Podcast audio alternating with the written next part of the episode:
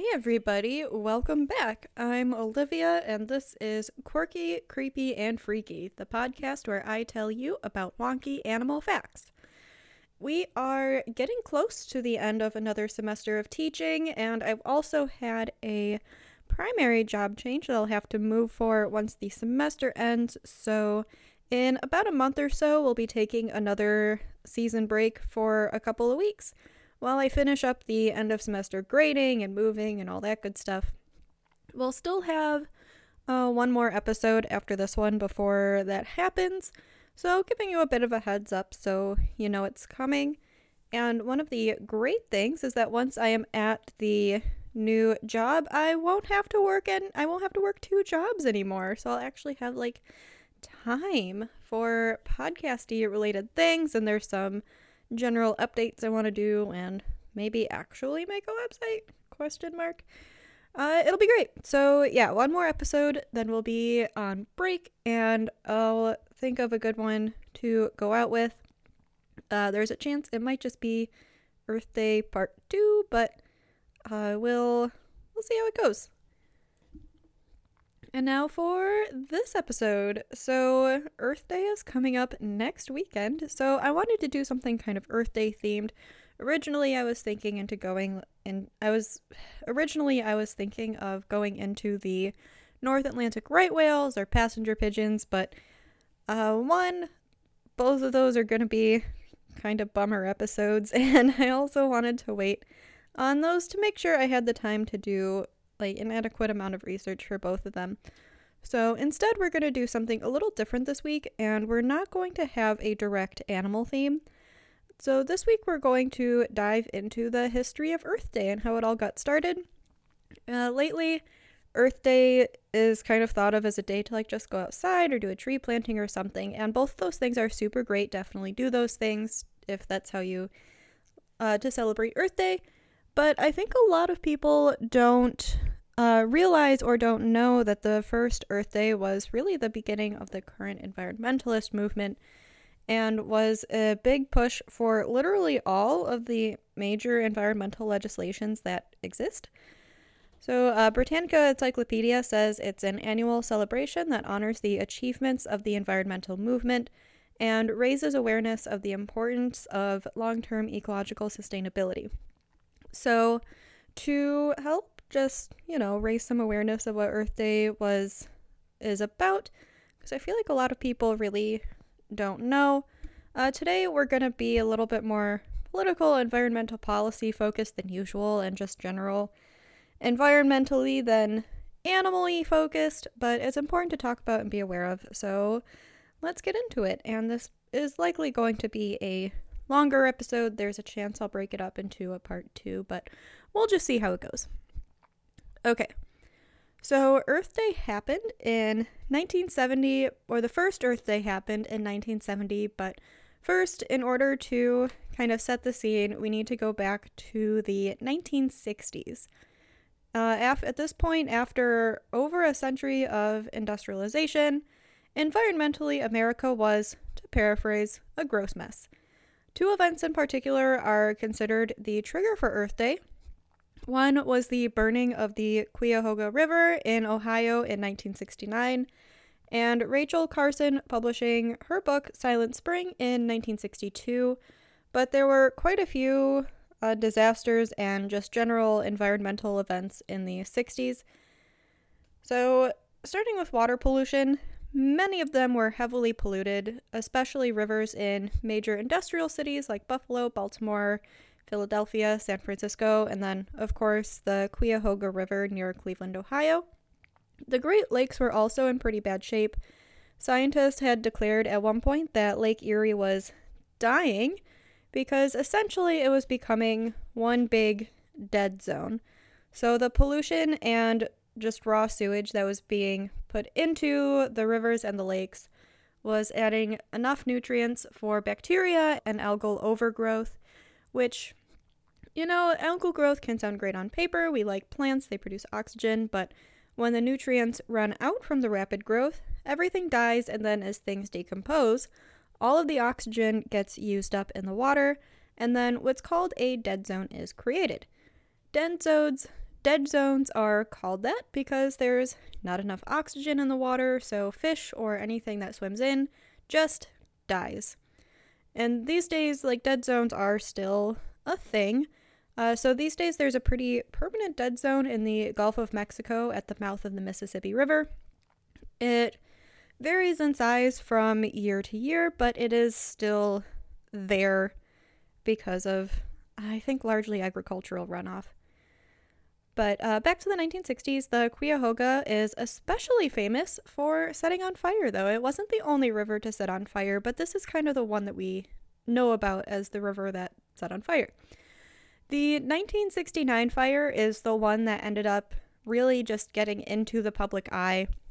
And in part, this was due to some timing with an economic downturn in the area essentially, it sounds like uh, people ended up getting laid off, and in that moment of things going downhill, they were like, hey, wait a second, this place is a huge mess, and we can't really justify it anymore with this really awesome uh, economic su- success we've been having, so maybe we should do something about it.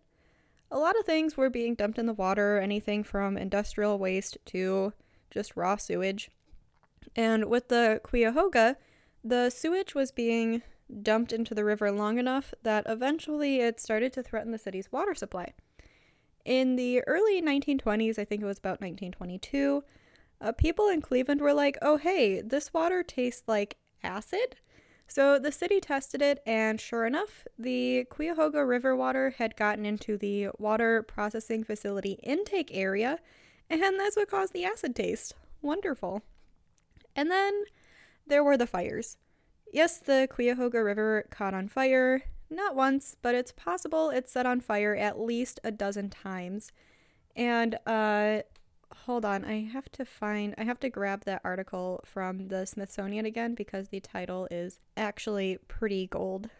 So, the article in the Smithsonian, uh, the headline was, or the article title, the headline was the Cuyahoga River caught fire at least a dozen times, but no one cared until 1969. Great. So, uh, and then when you also start to search for how many times the Cuyahoga set on fire, that is Googled just enough that how many times did the Cuyahoga River burn autofills as you type. So the fires we know about happened in 1869, 1883, 1887, 1912, 1936, 1941, 1948, 52, and then, of course, the 1969 incident. River fires happened frequently enough, though, that there are some that may not have been reported. The press didn't always really report them, and even the fire in 1969 was small and short enough that no one got a picture of it, but some of the earlier fires were a pretty big deal. The 1952 fire was a larger one and uh, some deaths did happen as a result, and some of these bigger fires caused millions of dollars of damage to bridges over the river and uh, some buildings that are right next to the river. And that's millions of dollars in 1950 in 1950s money, so that's really a pretty big deal. Now, of course, you're probably thinking rivers are water. How do they set on fire? Well, they're just that polluted, and they had oil slicks from all of the industrial waste just hanging out on top of the river. And um, so it's really the oil slicks and some of that assorted pollution that burned. And there was enough of it that in order to prevent river fires, a lot of the major industrial cities had oil dispersion tactics in order to prevent them from setting on fire. Because why clean it up when you can just disperse it? And of course, there were some cleanup efforts that were initiated in 1969, after that fire, the Cleveland mayor, Carl Stokes, was the first African American mayor that was elected to a major city in America. He did push for more regulations from Congress, and uh, he was able to approve some projects to start cleaning up the river. Um, but of course, that's a pretty big task.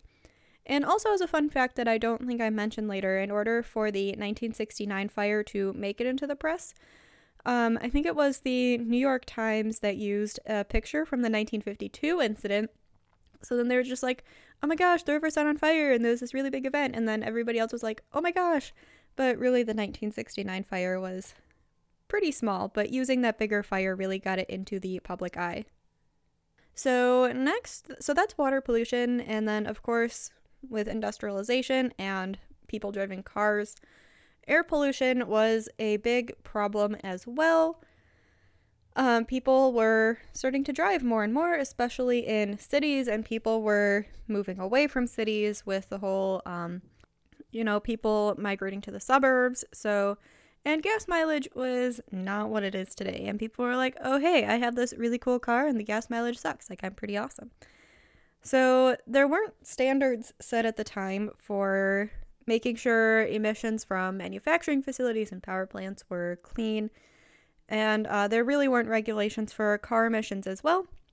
So, with everyone driving and the industrialization, uh, smog was pretty commonplace in a lot of major cities. In the US, we had uh, Los Angeles and New York City had some pretty major smog events. Um, but if you look outside of the major city or outside of the United States, uh, cities like London had some historic smog events as well. With New York City, they had a couple of events in 1953 and 1966, with both incidents being linked to the deaths of up to 200 people. There also there was also a major oil spill in Santa Barbara, California, and this one caught the eye of some of the environmentalists that really got Earth Day moving as well. So if you thought oil spills were a more modern problem, they are not. As long as we've been uh, extracting oil, spills have been happening. So what happened in uh, 1969 in Santa Barbara, a platform exploded, and this caused 100,000 barrels of oil in the ocean to be dumped and this, of course, killed wildlife and covered beaches on more than 35 miles on the southern California coast. And then we have Silent Spring being published.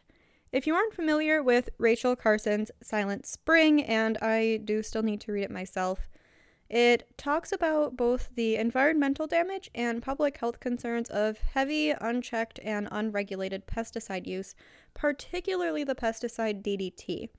So, DDT was created towards the end of World War II, and I think the main intent behind it was as a malaria control, so helping to control mosquitoes, but it was also used to try to control for pest insects like lice, fleas, the Colorado potato beetle, the, and the gypsy moth, which is now known as the spongy moth.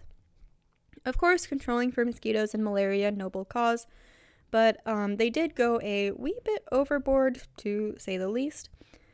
Uh, fire ants were a target of DDT as well, and in the 1950s, the federal government just kind of decided that fire ants were this huge major problem and decided to just do some widespread aerial spraying of DDT to help control it, like just out of airplanes, cars driving by, sprayed around, whatever, in both federally owned lands and private lands.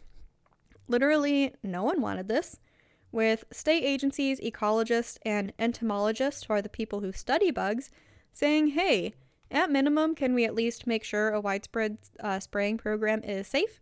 And the Secretary of Agriculture went, lol, no, and went forward with the program, spraying 1 million acres in the first year. And as a result, not only did fire ants, of course, I'm sure, start to die, but other insects, birds, livestock, and other assorted wildlife started dying in the sprayed areas. Uh, what was also great, though, is that some of the target insect populations also started to develop a resistance to the pesticide use since it was just being uh, it was being used so heavily and that's kind of the same principle as bacteria becoming resistant to antibiotics you take the antibiotic there's a chance that like if you don't you don't use it appropriately, a couple bacteria that just so happen to be maybe mildly resistant to it survive because you only took like it 2 days out of your 5 day prescription whatever and then those bacteria multiply and the resistance is now just in the population and yeah, same thing with insects happens. So that's pretty great. Now, why is DDT bad? Uh, DDT is a super stable pesticide and it does not break down quickly in the environment at all. And there are some areas that even 20 years or so after DDT was sprayed that there's still evidence of the pesticide in the environment when you test the soils and things like that. It also bioaccumulates. So, what happens with that is that a bird or some other insect eating animal would eat a treated bug and then it would accumulate in their stored fat. So, it doesn't really quite get processed and removed quickly like another uh, toxin might. And then some other predator would eat that poisoned animal, increasing the amount of pesticides in that predator system. And of course, just if you're a bird and you're being sprayed with some aerial spraying program of DDT, like that's also not going to do great things for you either. But this bioaccumulation was a problem for a lot of wildlife. And it led to a pretty serious decline in songbirds and birds of prey, such as bald eagles, as well. Bald eagles were hunted in some spots as well, but DDT is attributed to their very heavy and severe decline. In the bald eagles and other hawks and birds of prey, uh, DDT caused them to have thinner eggshells, so they had lower reproductive success, and when you can't really have more baby eagles, populations decline very quickly.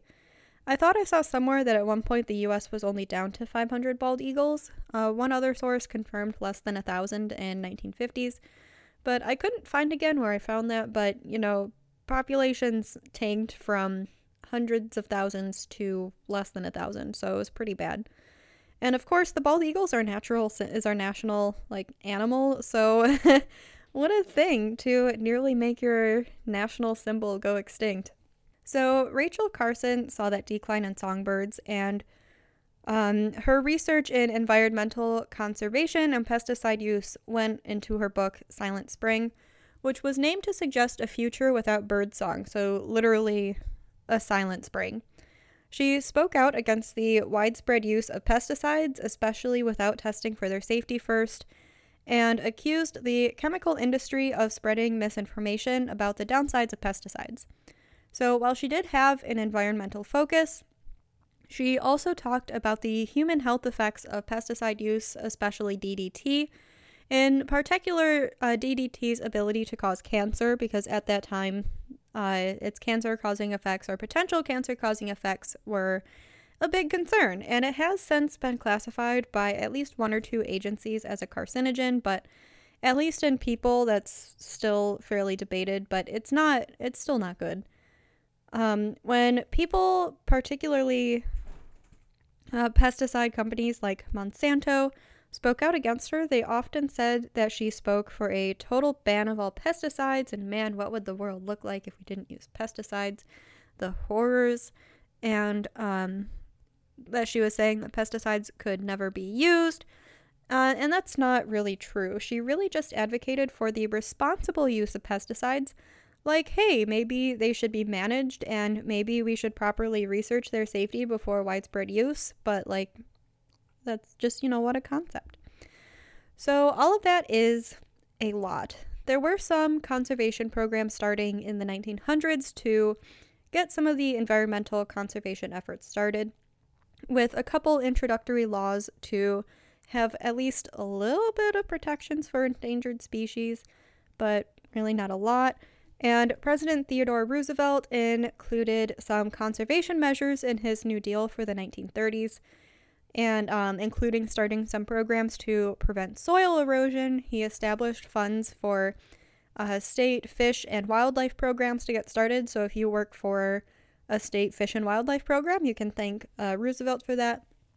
And he created the Tennessee Valley Authority that built dams to generate energy. And I believe it was also him that got the national park system uh, kind of going. He had protected a couple areas as national wildlife reservations, and then the national park system went up from there.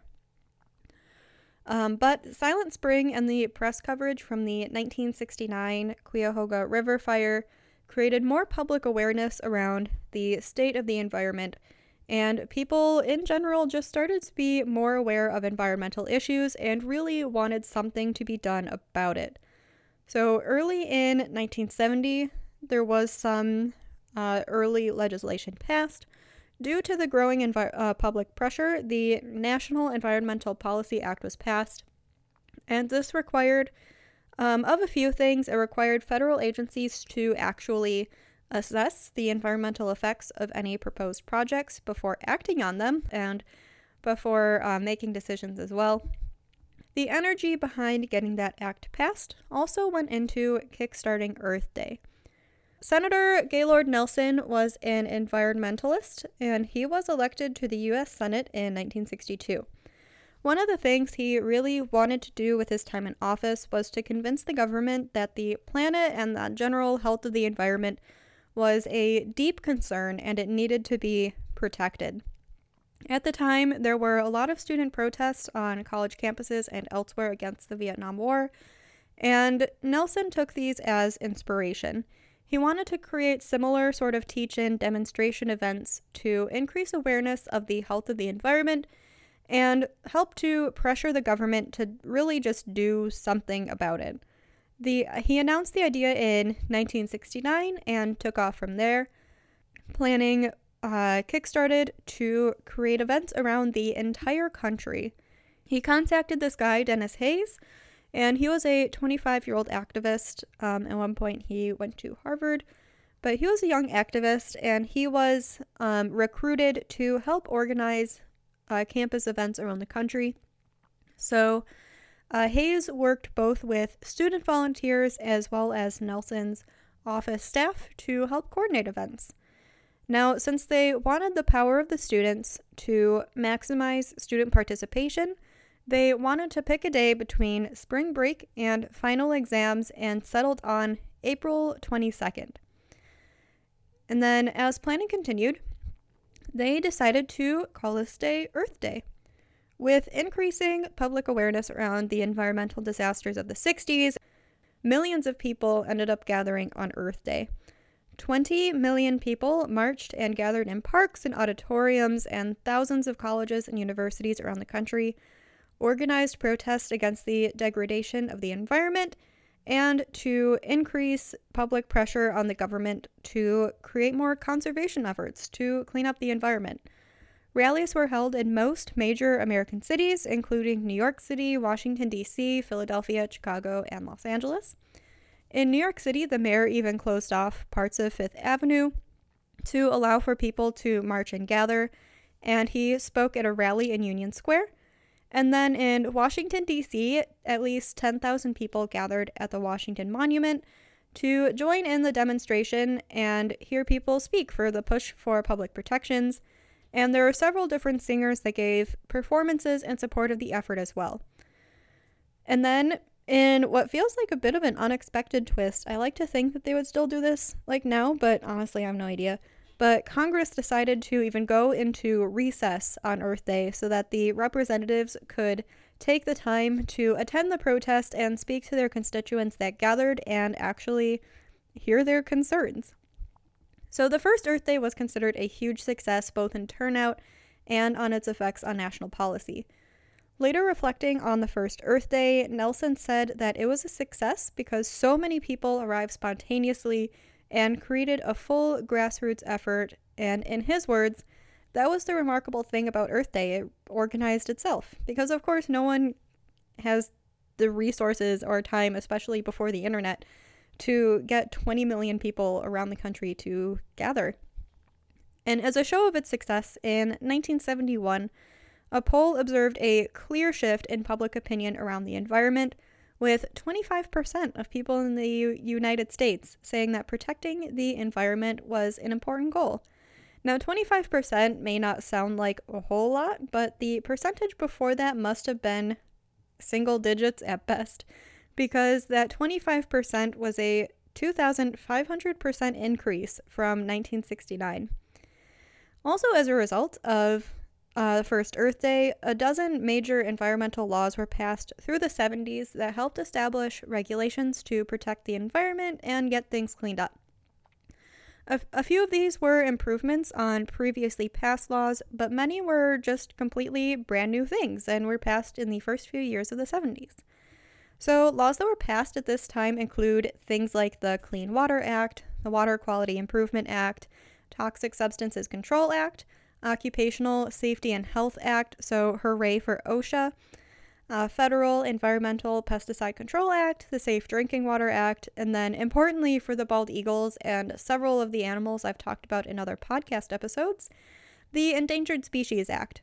The Marine Mammal Protection Act was also passed in 1972, but that was uh, cr- more created from pressure from a different series of protests, but I'm sure probably included in some of the Earth Day protests.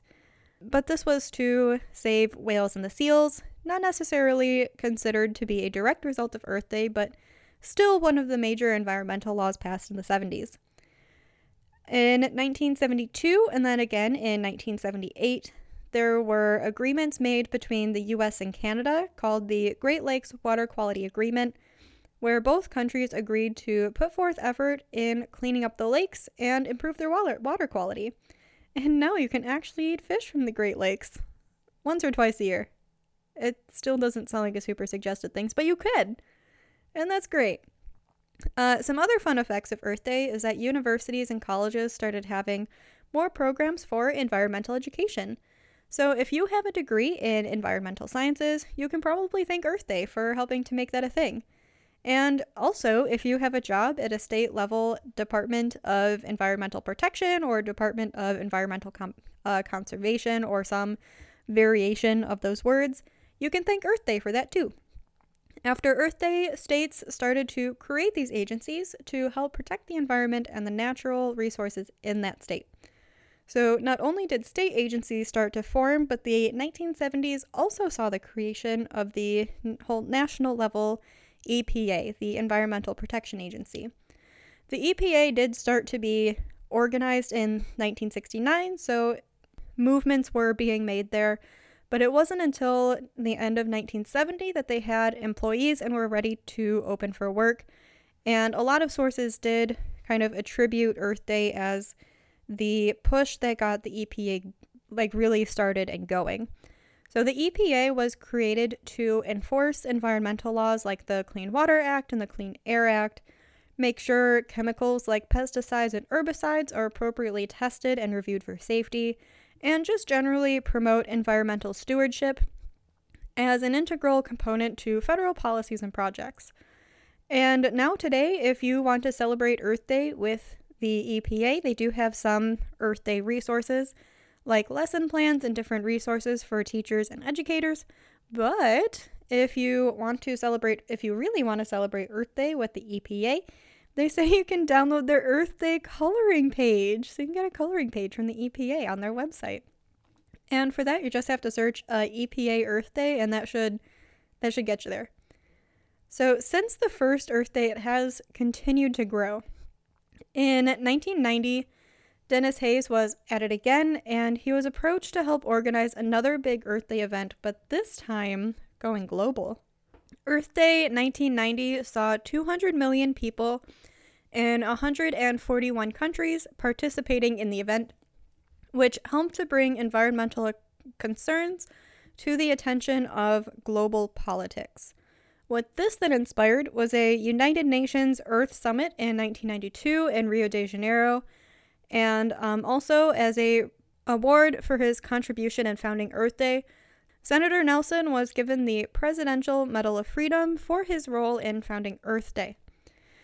Earth Day 2000 saw even more participation in 184 countries and again hundreds of millions of people but what we also had here was the participation of 5,000 different environmental groups participating to advocate for the environment, and here we're starting to see the advocacy for the use of clean energy.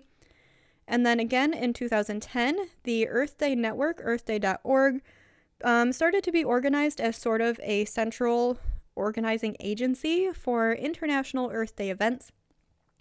So in 2010, they partnered with over um, they partnered with different events, protests, rallies, etc., with 75,000 different groups in 192 countries. And now Earth Day protests have different but also not super new problems from the OG Earth Day to target and talk about, including things like climate change deniers, oil lobbyists, politicians paid by said lobbyists, and an increasingly disinterested public And um, the and one thing that's kind of a bummer too is that apparently the over time the environmental community hasn't quite been as un- united in its efforts as it was once before. So many of these challenges are still here over a decade later. Even as we're starting to see some of the effects of climate change, um, we do still have oil drilling projects getting approved in Alaska without the proper environmental assessments. Project Willow, we're looking at you, um, which actually has been successfully stalled. And people are still pretty sure that climate change isn't a thing um, and is still years down the line, and we're definitely not going to see it in our lifetime. Um, so, anyways, the after effects of the first Earth Day was definitely successful in its goal of cleaning up and protecting the environment. Not only were the agencies and legislations put in place to enforce the rules and create the rules to protect wildlife and the environment, but things actually happened. Um, because of um, local efforts and local projects being put in place, as well as things like the Clean Water Act and all of those water legislations, waterways were actually cleaned up, and now rivers like the Cuyahoga no longer regularly set on fire. And as far as I could find, that 1969 fire was the last one. And I actually saw that in um, 19 or in 2019, it was given the River of the Year award by the American Rivers Conservation Association for its 50 years of environmental resurgence. And uh, some different species that are sensitive to poor water quality have also returned to the river. Smog can still be an occasional problem in major industrial cities, but we don't have smog events near like the ones in the 1900s. DDT was also successfully banned in 1972, with some regulations starting to happen in the 60s, but it wasn't fully banned by until the 70s. And now pesticide, pesticides and herbicides are generally more thoroughly tested before putting, uh, being put in common use. There are still some pesticides and herbicides that uh, we don't find out are dangerous before they've been in heavy use for years, but we don't necessarily have quite the same uh, widespread heavy use that DDT had, and there are entire lists that uh, the EPA has for different pesticides and herbicides that are banned because they're not safe. And with the banning of DDT and the Endangered Species Act, birds like the bald eagle were able to recover, and the bald eagle is one of the Endangered Species Act's big success stories. By 1978, the bald eagle was listed as an endangered species, and this would have protected it from intentional hunting and protected its habitats as well. In some areas where breeding populations had died out and populations weren't reestablishing organically, there were some areas, like a couple national parks, that had uh, created reintroduction programs to help bring back and reestablish those populations. And the protections given from the Endangered Species Act in these reintroduction projects were so successful in protecting the bald eagle that in 2007, the bald eagle was removed from the endangered species list. And in some areas where you once didn't see bald eagles anymore, they can now be seen semi regularly. Another success has kind of sort of been manatees down in Florida and the southeast US. Their population is a little bit more fragile and is very heavily dependent on the uh, state of the seagrass. And um, they are currently listed as vulnerable, but they're no longer considered endangered due to conservation efforts, both from the Endangered Species Act and the Marine Mammal Protection Act. Of course, the first Earth Day had some great side effects, but there are still plenty of problems today. Many, many insects are on the decline today, and the Xerces Society has recently petitioned to have at least three different firefly species listed, listed as endangered, some bumblebees as well, and many native, native bees are on the decline. And this is still from assorted pesticide use, in some cases, herbicide use, as well as decreasing habitat. Um, we're also starting to see some of the effects in climate change in some areas, with uh, coastal areas becoming regularly flooded occasionally or becoming occasionally flooded uh, with things like extremely high tides when that wasn't a thing that happened before. Um, some areas are having milder winters as well as more extreme heat waves. And we also have an increasing severity of wildfires as well as droughts in California. And then the North Atlantic right whale is technically doing better than it was several decades ago, but there are really still only a few hundred of them, so there are some debates if it's even still worth it trying to save them, which is kind of a sad thought, but it is what it is. And then there, of course, there's still climate change deniers, oil companies really just digging in their heels about more oil drilling projects, and generally inconsistent funding towards clean energy funding. But there are still things you can do about it, and we have more good news stories. And in general, a lot of these can feel like really big problems, and nobody expects any one person to like save the world, but there there are plenty of small things you can do about it. And for some good news stories, recently, due to some fancy grassroots organizations through social media, um, we were successfully able to put a pause on Project Willow so that better assessments, um, environmental and social assessments, could actually happen before we start blasting Alaska. And if that makes you go like, oh man, but gas prices. The oil wouldn't have reached the market for another decade at least anyway, and hopefully by that time we'll be less reliant on fossil fuels anyway. And then there are groups like the conservate like conservation optimism whose primary goal is to spread good news conservation stories because man, while a lot of things are very disappointing like the uh, train derailment in East Palestine that caused a lot of water and air pollution in Ohio, it, it's definitely important to be aware of these issues, but if you only focus on the bad things, it's really easy to just get discouraged and really bummed out about everything. So, having that dose of optimism helps, and generally just seeing, like, yeah, people are doing a lot of really great things for the environment, and it, it's not all gonna, like, you know, it's not all gonna get better today, but it's good to have that bit of silver lining. It's not all bad, and good things are happening. Now, for some things that you can do. Like I said, no one expects any one person to solve all the world's problems or go on and create an international holiday like Earth Day 2.0. It's just like if you can just do some little things here and there, like one person doing a few little things doesn't like do a whole lot, but we have a whole lot of people doing a whole lot of little things, and that's really what makes the difference in some of these sort of societal shifts that we need.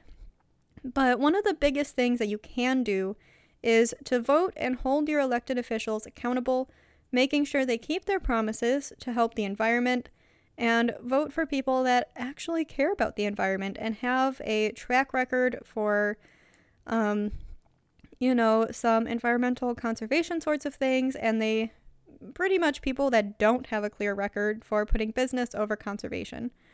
You can also write to your representatives to let them know about the issues you care about, and that helps to put pressure on them to act, and in some cases, might just make them aware because at the end of the day, our representatives are politicians, and it's easy to expect them to, like, you know, know everything about the issues, but it's unreasonable to expect one person to know all sides of an issue. So if you write to them, call them, whatever, it's a good way to, you know, let them know what you think and that they should do things about it. I've also mentioned this one before in previous episodes, but a really great thing that you can do too is plant some native plants and wildflowers.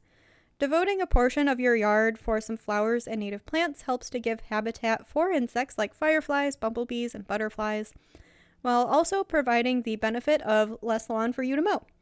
Consider also not treating your lawns with herbicides for weed control or pesticides as well, um, because even herbicides like glyphosate that can be found in Roundup can be directly harmful for wildlife. And uh, when you're using it against flowering plants, it takes away important food sources for butterflies in some areas that can, uh, you know, if it's being treated along roadsides, can uh, kill milkweed. If you aren't sure what plants are native to your area, you can check out organizations like the Xerces Society, uh, the National Wildlife Federation, and the Native Plant Trust for some resources and information on native plants in your area. And these organizations are all US focused, so if you are outside of the United States, they may not be super helpful for you. But a quick Google search for native plants in your area should give you some resources to check out. And what a way to celebrate Earth Day other than like getting a wildflower garden started and being outside and gardening and digging in the dirt and all that good stuff. What a date, what a way to celebrate Earth Day. And you know, more outdoorsy based activities are great too. And like I said earlier, a lot of people celebrate Earth Day by getting outside, going on a hike, and um, planting trees. And those are all, like, that's all super great. Like, definitely, if that's your thing, definitely go do that. You can support your local Audubon centers, state parks, national parks if you're around them, generally enjoying your public lands. This helps to ensure that they stay protected and can help contribute some funds in the cases of national parks towards their management. If you are lucky enough to live near a few national parks, it can also be really great to visit ones that are less busy. Then you don't have all the people to hike around and it can generally it can be a good time. For other Earth Day themed things, one of the themes of this year's Earth Day is minimizing plastic use. So, if that's a thing that you are really looking to get into in the spirit of Earth Day, take stock of what single use plastics you use and which ones could be replaceable. Again, no one expects anyone to do a full life switch to zero plastics, reusable everything, but um, plastic free, reusable replacements are starting to get to be more and more accessible and more common. So, if there are any small switches that you can make, definitely think about doing it. There are some companies like Blueland and Grove Collaborative that sell plastic free cleaning materials, shampoo bars, all sorts of things. If you can name it, you can probably find a reusable option. And again, no one expects you to do a full shift. If there's anything you can swap to a plastic free option, that's really helpful. Okay, I think this is something I could probably keep babbling on about, but we are getting to 45 minutes, so we're gonna wrap things up. So, with Earth Day this coming Saturday, maybe start to think about what you want to do to celebrate. Maybe take a nice hike somewhere, plant some wildflowers, however you spend your Earth Day, big or small, take a moment to think about how far we've come in the environmental movement and where we still need to go. Senator Nelson wrote an essay in 1980 thinking about Earth Day and the resulting movement. So I want to leave you today with this quote from him. So long as the human species inhabits the Earth, proper management of its resources will be the most fundamental issue we face. Our very survival will depend upon whether or not we are able to preserve, protect, and defend our environment. We disregard the needs of our ecosystem at our mortal peril. Happy Earth Day! Thank you for listening and learning about Earth Day. I know today was longer and also maybe a bit heavier than a normal podcast episode for things, so thanks for sticking through it.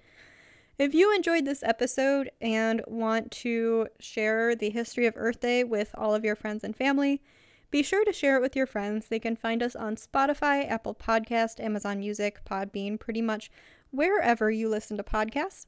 You can also subscribe so you can be notified of future episodes. And if you feel so moved, leave a review, particularly a five star review if you feel so inclined. Those are all great ways to support this podcast and help new people find us. If you're on Facebook or Instagram, be sure to give us a follow at Quirky, Creepy, and Freaky on Facebook and Quirky, Creepy, Freaky Pod on Instagram to get all of the pictures and updates on the podcast. Thanks to my sister, Kaylee Strite, for creating the theme music for the podcast, and thank you all for listening. We'll see you next time.